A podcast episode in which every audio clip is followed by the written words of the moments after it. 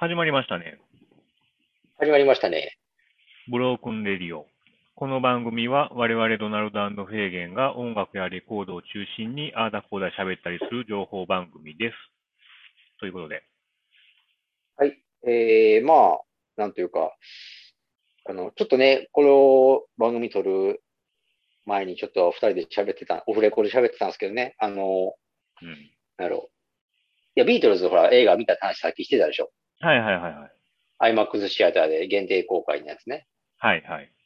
で、あれでちょっと喋りたか、足りなかったっていうか、喋りたかったっていうか、やっぱりビジュアル4人、やっぱ、やっぱりビートルズの4人って、うん。やっぱかっこいいんですよね、とにかく。見た目が？うん、ルックスがいいっていうか、おー。まあ、改めてやねんけどね。なんか、う動いて、なんか演奏、楽器を演奏して歌ってる、ロックしてるっていうのを見て、改めて、あロックロックバンドやなって思ったな、ビートルズってやっぱり。あ、そうですか。うん、これはもうちょっと、異論は認められないっていうか、うん。うん、すごいっていうか、なんやろな、なんや、なんでしょうね。な、ここまで思うって何かなとか、やっぱ考えてみたんですけどね。うん。まあ、もう、ただのロックバンドじゃなくて、なん、なんて言ったんやかな。うん。ポップアイコンって言うんですか？ビートルズって。はあはあはあ。うん。ちょっと、だから、突き、突き抜けてるなぁと思って、ほんまに。存在が。なんかうまく言えないんですけどね。なんか、抽象的ですけど、まあ、まあまあ、すごいんやね。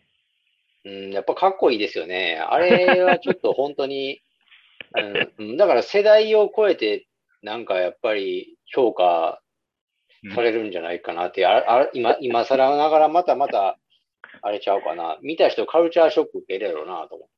まあ、全く具体的な、まあ、説明とか、ね、あの、描写はないけども、まあ、見たらわかると。うん見てくれ。いや、なんかさ、あの、だから先入観がな、見る前に例えばビートルズって言ったら、じゃあ昔のバンドやなとかいう、ネガティブな先入観でも多少入れ込んで見たりするじゃないですか。うーん。み見ることも、まああると思うんですよ。はい、はい。あの、そういう知らない人はね。あ知らない人は、今日たまたま、例えば、まあ、親変な話、親に連れられて見に行きましたとかいうシチュエーションがあったとして、あ、うん。子供の立場からすれば、ビートルズって何やろうみたいな、まあ、昔のバンドやろうみたいな、外国のバンドやろうみたいな、なんか、さらっとしたなんか薄い知識だけで見た、見て、うん。でもそれを見たときになんかあれちゃうかな、瞬時にその、開眼させるというか、跳ね返すだけの、やっぱり、エナジーがあるんですよね。あると感じたんですよ。まあ、一般の若い人なんてね、ビートルズっていうと、まあ、あの、ヘルプとかでしょ？あの、鑑定団のオープニングのあの曲でしょ？ぐらいなね、感じかもまあ。それで言う人ももうちょっとなかなかの年っぽいけど、まあ、う んそんなもんかも。だから、うーん、なぜもうただのバンドとかじゃ、ばただのバンドとかただの人物じゃもうないよね。うーん。すごいな。だからそれしか言いようがなくて、はい、はい、はい。はい。うーん、なんか、まあ僕ももともとあれなんですよ。ビートルズの楽曲とかに対して、うん。まあ魔法がかかってるって表現するんですけど、僕結はい構ビートルズの曲には魔法があると思ってる方なんです。結構ここでカミングアウトしてしまうと。はあ、はあ。要はどういうことかっていうと、うん。ほ他のバンドでもいい曲ってたくさんあるじゃないですか。はい。でもビートルズの曲って、もうそれをなんか別次元でグッとくるものがあるというかね。なんかうまくうまく言えない。なんかビートルズってフィルターを通したものが全てよく聞こえてしまうというかね。あ、そうですか。うん。あんまりあれですかね、ドナルドさん、ビートルズの曲で、ビートルズってささすがやなとか思ったことないですか、あんまり？いやいや、結構ありますよ、僕も。う。うんん。まあまあ、やっぱり、そうですね。いや、あります、あります。なんかね、だから、ほんまにやれちゃうかな、その、うん、なんか比べるものがもう、なんかない、比べることがまあできないっていうかね。うーん。そそだ例えば、ローリング・ストーンズとかもまあ、大体次の風に何順に名前が来たりするんですけど、はいはい。もう比べられない。だからこれはストーンズが悪いとか言ってるわけじゃなくて、うん。なんか、かといって、じゃあストーンズもいいけど、ビートルズの方がぐーんと評価高いよ、好きだよっていうことを言いたいわけでもなくて、なんかね、うん比べるものでももうないというかね。レッド・まあまあ、ゼッペリンね、とかと例えば比べてもね。まあ世代というかね、年代が同じだからっていうので、なんせ、まあ、うん、なんせもうあれかな。やっぱり、うんげ原点な感じがするね、本当に。あな、な、というのもやっぱり、そのビートルズがヒヒットする以前は、やっぱり世の中にそういうものがなかったからね。なかったということですから、一応。ーまあまあ確かにね。うん。うん。だからその当時のビートルズ熱狂している若者と、その当時の大人っていうのと、ビートルズとかを後追いで十分知った、それともビートルズ聞いてお大人になった、おまあ大人だったりおじいちゃんにもなってる方もいるかもしれませんけど、そういう人らの大人っていうのとはもう、だからビートルズを知ってる大人とビートルズを知らない大人っていうのとはもう全然違うと。あ大人は大人なんですけど。言えないことわかりますかね？その辺、だからそれぐらいのショックっていうか、出来事やったんじゃないかなってやっぱ思うんですよね。なるほどね。実際映画でも、だからあの、ちょっと映画のことね、ちょっとまあ、今回のちょっと本筋と外れちゃいますけど、うん。話すと、アップル社があるでしょ、ビートルズの。はいはい、アップルのあの、自社ビルがあるんですけど、うん。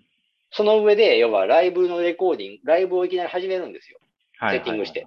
うん。でもそれは向こうあの、地元の人とか断りなく無許可でやったから、うんうんうん。だから騒音騒ぎになってると。はいはい。だから苦情の電話が警察になって、所轄の警察官が行くんですよ、アップル社に。うん。えで、そしたらロビーでなんか、上で何やってんですか？みたいなやりとりがまああるわけですよ、事務員さんと。うんうんで、苦情が来ててますから、やめさせなさい、やめ、もう逮捕しますよ、みたいなことをやりとりがあって、でもそれでも気にせんと上ではまあやってると。うん。うん。で、そしたらやっぱり野じ馬が集まってきますわな、はいはい。ビルにも。うん。集まってきたり、あと、その建物の向かいのビルうん。とかにやっぱ人が登って、やっぱり手振ったり、まあ、要は見見る見に来るわけですよ、野じ馬がとにかくいろんなとこから。はいはいはい。そういう模様もカメラに収めてるんですけど、うん。そしたらそこでやっぱりインタビュアーとかが来て、これ誰か知ってます？上でなってんのとか言ったら、じゃあビートルズでしょ？とかね。うん。で、ビートルズはどう評価します？とか、いろんな世代、若い人とか、年代、年配の方とかにやっぱり評価し、なんかいろんなイインタビューをやっていく様も撮ってるんですけど、うん。そういうの含めてやっぱり、うん、すげえなって思わせたというかね。だからそ、うんなんか、ああれはなんか他の、なんか日本のバンドとか、まあ、バビーズとかミスターチルドレンとかなんでもいいんですけど、うん。同じようになんかラゲリラライブみたいな屋上でやっても、うん。まあ、ああはならんっていうか、かっこよくはならんっていうかね。なるほどね。それは感じてましたね。なんか、まあ、ちょっとうまく言えてないんですけどね。まあまあ、着取ったけど、まあ結局うまく言えなかったっていう。うまあまく言えないけど、やっぱりビートルズは、あのーなんやろ、死ぬまでに聞いた方がいいよっていうのはちょっと声高に宣言してね、ちょっと本題に入っていこうかな。はい。まあ、コロナ禍の中ちょっと見に行ってきましたけど。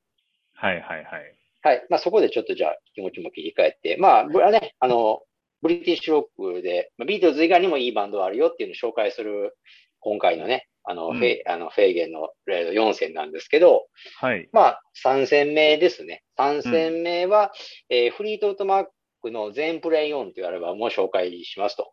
はい。で、まあ、バンド名フリートウッドマック。これもビートルズと同じブリティッシュロックですが、うんまあ、こちらもね、言わずと知れたかなりの大物ミュージシャンですよね。はいはい。フリートウッドマックといえば。う。うんん。だから、この辺も活動歴も長いし、まあ、音楽性も長い歴史の中で、ちょっと変遷がいくつかあるんで、うん。まあ、知ってる、ただ知ってるだけじゃなくて、どの辺が好きとか評価も結構分かりやすいバンドかなと思うんですけど、うんうん。まあ、どうですかね。ドナルドさんとかもこの辺って聞いてました？フリートウッドマックって。あのね、まあやっぱり僕も一般のイメージと一緒で、70年代あ、はいはい。中盤以降のフリートウッドマックですかね、80年代とかね。うん、はいはいはいはい。まあいわゆるポップ路線みたいな感じの。そうですね。まあ、もうイメージ強いんですけど、ただまあ、あの、前もこれ、フリートウッドマークちょっと紹介したと思うんですけどね、フェーゲンさん。あはいはい。の、アルバトロスは聞いてたんですよね、なぜか。なぜかああ、言ってましたね。そういえば、うんはいはい。まあまあ、ヒット曲のコンピ聞いてたんで、たまたま入ってたで聞いてたんですけど、はいはい。だからね、フリートウッドマックって全然なんか繋がらなかったんですよ。ああ、まあ、フリートウッドマックやけど、うん、全然ちゃうなぁと。うん、いわゆるね、ポップ路線って言ったら、まあ、アメリカナイズされた頃のやつとね、うん。やっぱりブリティッシュブルースやって言われた時の、あの、うんアルバトロスの頃とかじゃ全然違いますよね。うんうんうんうん、それはわかりますね。あーそういえば、そうやな、僕、フリートウッドマックのアルバトロス紹介してたもんな。うん。でも、まあれ結構あんまり良くない曲って言ってましたもんね、結構ね、番組内でね。で今回紹良くないってい介うか、紹介するのは、まあ、比較的前期のものということですよね。そうそうそう、前期のもんですね。あの、このあたりちょっと、まずアルバムの概要についてちょっと簡単にお話しすると、全プレイ4っていうのは、1969年にリリースされた、えーフリートウッドマックのアルバムで、で、オリジナルアルバムとしたら3枚目らしいんですはい、よ。これ僕勘違いしてて4枚目だと思ってたんですよ、ずっと。ほというのも、3枚目に、だから僕が勝手に間違って3枚目と思ってたやつが、実は編集版やったということで、う。なるほどね。オリジナルアルバムとしたら、これが、全プレイ4っていうのが3枚目になると。うんうんうん。まあそういうことなんですが、だからもうはっきり言って初期ですよね。はいはいはいはい。うんいわゆるアメリカナイズする全く前なんですけど、うん。ただそうは言ってもメンバーには若干っていうか大きな変波があって、うんこのアルバムからは一応そのギタリストが1人増えてうん。3人になるんですよね、ギタリストはね。はいはいはいはい。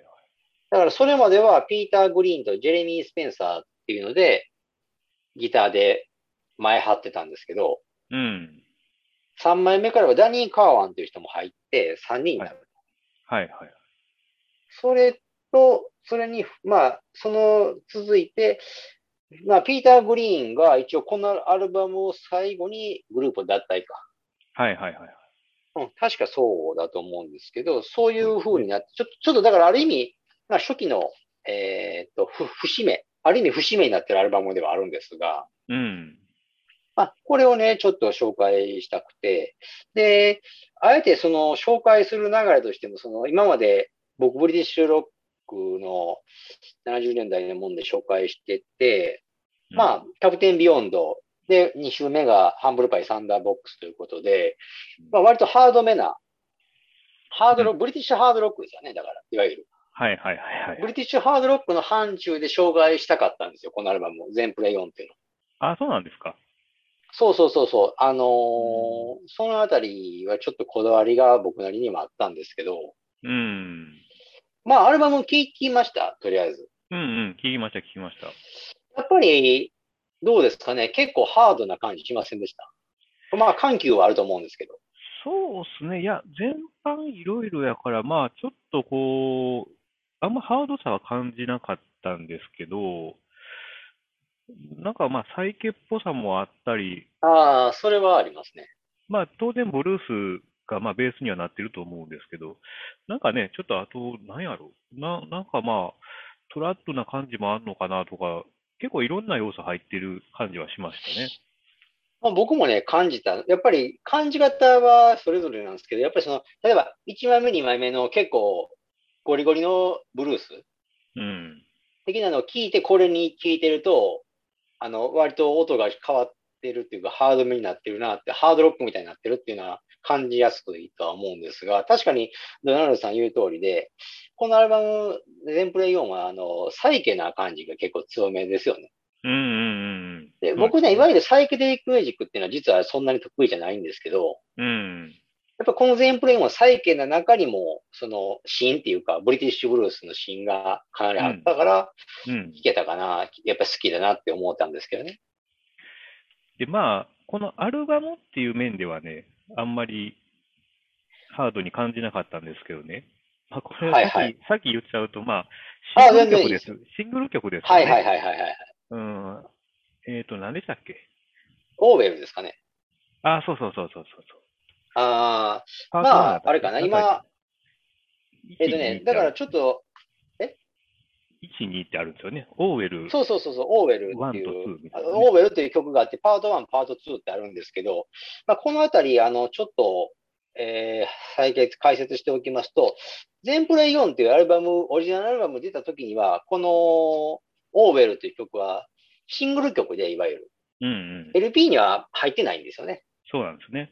同時期に出たシングルっていう感じで、あの、うんうんオーウェルっていうのが入ってて、で、これが、あの、今ちょっと、ドラムズさんにも見てもらってるんですけど、CD 化された際に、ボーナストラックとして、あの、うん入ってると。はいはい。まあ入っとるんですよね。で、で、このオーウェルっていう曲、まあ、だけじゃないんですけど、この、僕も今回紹介するにあたって、アルバムの全曲プラス、あの、このボーナストラックの曲もかなり良くて、あの、重要かな、喋りたいなと思ったから、あの、ちょっと紹介するんですけど、まあ、とにかく、かっこいいんですよね。うーん。かっこいいし、まあ、ドローナさん言う通り、ちょっと、このオーウェルはハードに感じました。そうですね。うん。オーエルに関しては、まあ、ちょっとハードな感じでかっこよかったですけどうんね。確かに、そうね。結構なんか攻めた感じの曲とはで。とは言っても別にギターが歪んでるとかそういう意味合いではないんですけどね。はいはいはいはい。なんかでも、あれやね、このウィキペディア、いつもおなじみウィキペディア情報でいけば、一応シングル、まあアメリカでのセールスということで、うんあのーどれやったかななんか別の曲を最初シングルカットしたと。そうみたいですね。別の曲をシングルカットして、あ、そうかそうか、これね。あの、ラトルスネークシェイクっていう、あの、これがアルバム本編にも入っとるんですけど、うんうんこれを、えー、まあ、シングルとして送り込んだんですが、不発とうん。うん。いうことで、あの、次に、まあ、カットしてオーウェル。これがでも割とヒットしたんですよね。はいはいはい。うんそういうこともあってってことで。でちなみにこのラトルスネークシェイクっていうのは僕、かなり好きなんですよ。あ、そうですか。このノリがすごく好きで、これがものすごくかっこいいんですよね。うん、まあ、アルバムの中でのベストトラックってこれですね、はっきり言って。あ、そうですか。うん、あの、アルバムの中、オリジナルアルバムで、あの、一番おすすめはって言ったら、このラトルスネークシェイクになるんですけど、なるほどね。まあ正直言ってしまうと、あのーこの全プレイ4ってアルバムの、例えば曲の中、曲目見てても、やっぱりどの曲、各曲について、あの、アーダコーダちょっと説明できるほどの僕もちょっと知識はないので、全体としてのうん、あの、総括になるんですけど、結構、再起あり、まあ、緩急もありで、かっこいいというアルバム。だから、あの、なんでしょうね。だから、やっぱりあれかな、ファースト、初期のゴリゴリの渋いブルースやってる頃よりも、やっぱりこれが、この時期には好きですよね。うん、それは感じるんですよね、ものすごく。なるほどね。はい。で、あとは、まあ、ちょっとその、まあ、コレクター話というか、あの、ジャケット今見てもらってるんですけど、うん。最初に見せたこの CD の方ですけど、まあ僕はいこれオリジナルアルバムのジャケット、うん。これが、だからよくあるディスコグラフィーとか画像で検索すると多分出てくると思うんですけど、はいはい。あの、裸の男がなんか馬に乗ってるやつですか？うんうんうんうん。まあこれがオリジナルジャケットなんですよ。はいはい。で、ところが、あの、ちょっと今レコードを私持ってるんですけど、これをね、ちょっと見てもらうんですけど、うん。うーん。これ、これがね、あの、なんていうか、まあ、セカンドプレスというんかな。ほちょっと何年か後に再プレスされた時のジャケットなんですけど、ー。はいはい。まあご覧の通りというか、なんかあんまり味気ないというか、黒、真っ黒ですね。そうそう、黒字にただなんかバンド名の名前が入ってるだけという。うーん。なんかある意味海賊版みたいなほんまですね。安不思な作りなんですけどね。これに関して 結構、僕もまあ好きなアルバムのせいもあって、結構調べてみたいなっていう風になったんですけど、あんまりネット調べても、やっぱりこれに関して言及してるのがなくて、まあ、ウィキペディアではね、ちょっとそのアートワークに関してちょっと書いてましたけどね。うん。この、さっきのそのオリジナルの方の絵ですよね。うんこの、うんあの、馬、馬と男のやつ。これは、うん芸英国の芸術家、マスク、マクスウェル・アームフィールドによる壁画ですと。そうらしいですね。うんう。ん。これをなんか、だから今回じゃあ、今回というかフリートアットマックも全プレイ4に採用したということなんですけど、ところが、あの、その後年の再発版？うん。僕が先に見せましたけど、これもでもね、その5年、10年とかじゃいうレベルじゃなくて、2、3年ぐらいの結構古い再発版なんで、へえ、割と早くにだからこっちに変わってるんですよね。黒なんですね。うん。謎がちょっと多いんですけどね。で、考えられることっていうか、僕なりの考えで、まあ、素人考えですけど、よくあるのがやっぱりこの絵の気象許可。うん。まあ、後からちょっと物いいみたいなのが出て、はいはいはいはい。まあ、使えなくなったとかね。あまあ、よくある話っていうか、あの、そんな感じなんですけど、それかなっていうのが、一応それ、そう思うようにしてるんですけどね。あ、なんかまあ、 Discogs を見ると、あれですね、70年にの再発、UK 版の再発は確かに黒、そのジャケットですね。うん。だから割と早いんですよ。だから。うーん、ね、翌年ぐらいですもんね。これ69そうそう年そうそうそう。そう。そうなんですよ。うーうん。ん。で、まあ面白いのがって言うとあれなんですけど、例えばこれ、リアルタイムでアメリカでも出てますし、うん。で、日本でもまあ一応出てるんですけど、その辺に関しては全部このオリジナルアートワークなんですよね。はいはいはいはい。だから、あのー普通は、え絵を、この絵をちょっともう使わんといてくれみたいになったら、やっぱり全国的に変わるはずなんですけど、基本的に、この先の黒字のデザイン、このシンプルな、うんはいはいこれを採用してるのはイギリスだけっぽいんで、なるほどね。この辺もちょっと謎って言えば謎なんですよね。なるほど。うん、この辺ちょっとね、なんか逆にリスナーさんで知ってる方おられたら、ちょっとあのお話ししてみてもらえたら助かるんですけど、なんか知ってる方がいたらね、ちょっとどしどし連絡いただきたいぐらいなんですけどね。なるほどね。うん。なんせその辺はね、結構、このアルバムをだから見るたびに思い出す話なんですけどね。だからコレクターとしたらちょっと頑張って、どっちも揃えたいところですよね。なるほど。やっぱこの男の、うん、裸の絵の方もね。そうですね。なんか UK 版は14曲入りやったけど、US 版でで出したときはなんか2曲ね、へつられて12曲入りのリリースだった、みたいですね。それもあれかな。こっちで。謎の、あれですね。まあよくあるっちゃあるんですけどね、US 版で曲が変わったりとか。あー、あれかな？はいはいはいはい。なんか、今ちょっとウィキペディア見ましたわ。あのーうんそのなんか、へつられた2曲っていうのは、うん。すでになんか発売済みのアメリカの編集版があるんですけど、そこにもう入ってるらしいです。あ、なるほどね。だからっていうことらしいですね。うーん。おそらくまあダブルからうんね。そうそうそうそう。だから、そういう配、アメリカ的な配慮ですよね。非常なんに。かね、アーティスト的にはそれで良かったのかっていうのもね、気にはなりますけど、アルバムだ、から、その辺が、だからその、まあ、これに、このアルバムに限った話じゃないんですけど、まあ、はっきりレコード会社の都合というか、うんうんうんあの、戦略としてね。だから、このはいはい2曲ってもうアメ、あの、すでにアメリカの例えばそういうレコード会社のしなんか会議で、もう入ってるからもうと取ろうや、ダブ、ダブってるってクレーム来たら嫌やんとかね。例えば。同じ曲が入ってるとかね。そんな言われたら嫌やから取ろうやとか。まあなんかそういう話があったんかわかんないですけど、なるほど、ね。その辺ってでも、わざわざアーティアーティストに確認取ったんかなって気もしますけどね。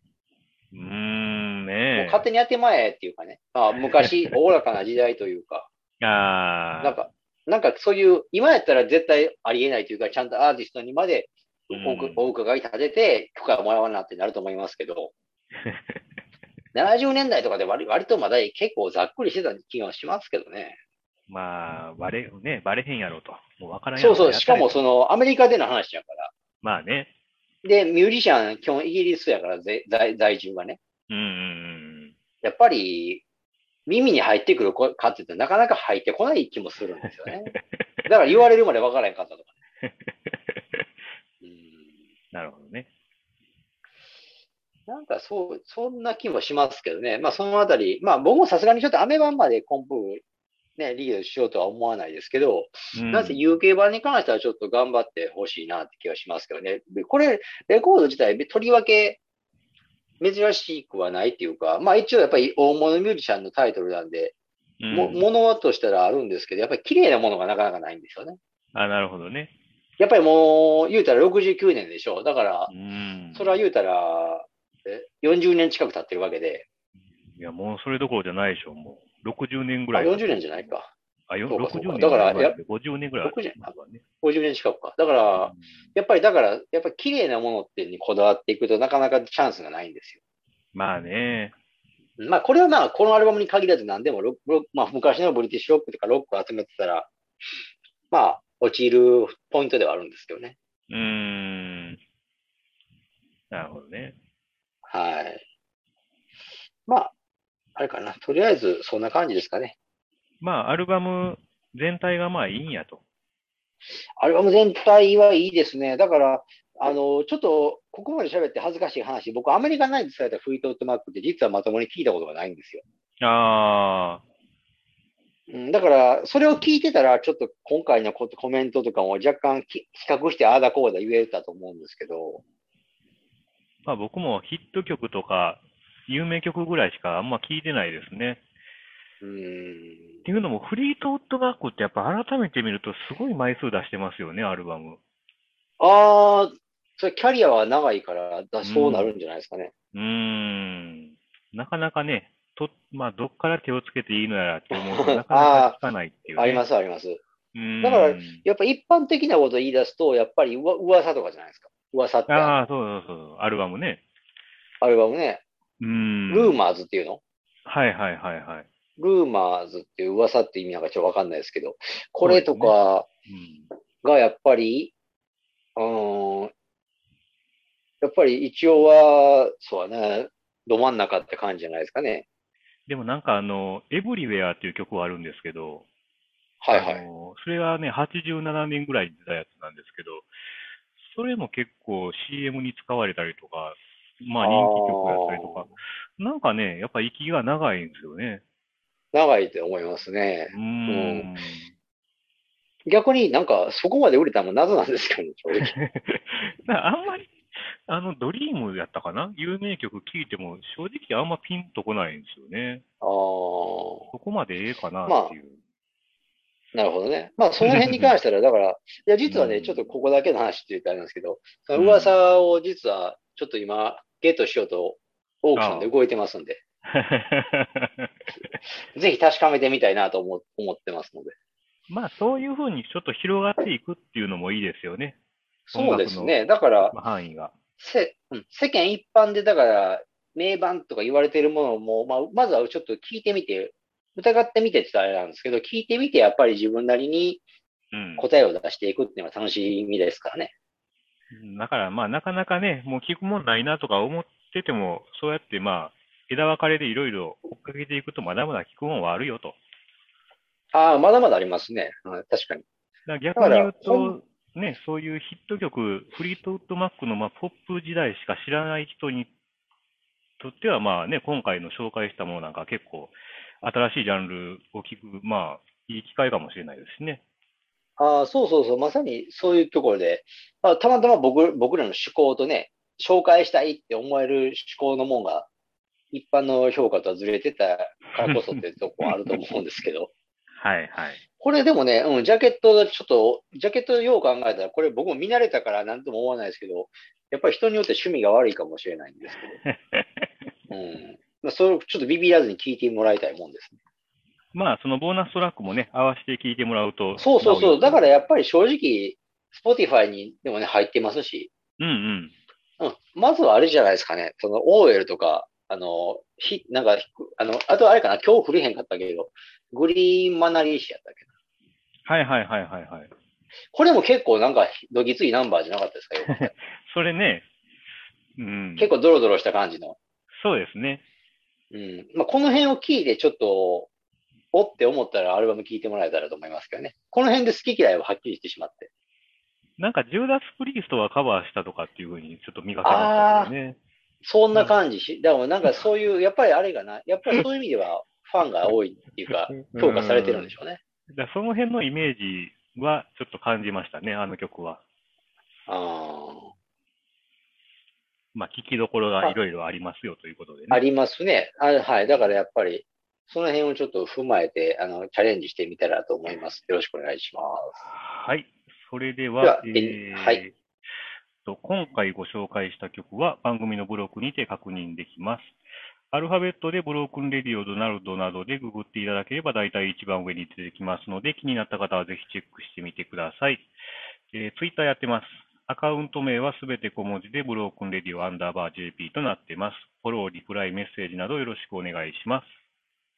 はい。で、フェーゲンだけですが、インスタグラムをやっております。まあ、レコードジャケットを中心にアップしていってますので、よろしくお願いします。えっと、ID は HK774111 となってます。よろしくお願いします。はい。えー、それではブロークンレディオ、えー、これにて終了ということで、ドナルドでした。はいあ、はい、フェーゲンで。あ、あと次回予告ですね。もう次回予告言っときます。あ、次回予あの、告ね。はい、そうそう、次回、あの、一応ブリティッシュロックの紹介の、えーラストの4戦目になるんですけど、これはね、ちょっと今まで上げたバンドに比べて、もう一発マイナーなとこ踏み込むんですけど、えーディテクティブというアルバム、あバンドがありまして、ディテクティブの同じタイトルのディテクティブというのを紹介します。まあ、レッド・ツェッペリンとか知ってる人ならひょっとしたら知ってるかもしれないんですけど、うん。まあ、この辺がね、ちょっと埋もれさせるにはもったいないというか、まあ、もう実際埋もれてないんですけどね、一部にはやっぱり熱心なファンもいるということで、まあ、うん僕も好きなんで紹介できたらと思います。はい。じゃあまた次回も、えーお楽しみということで、えー、ドナルドでした。はい、フェーゲンでした。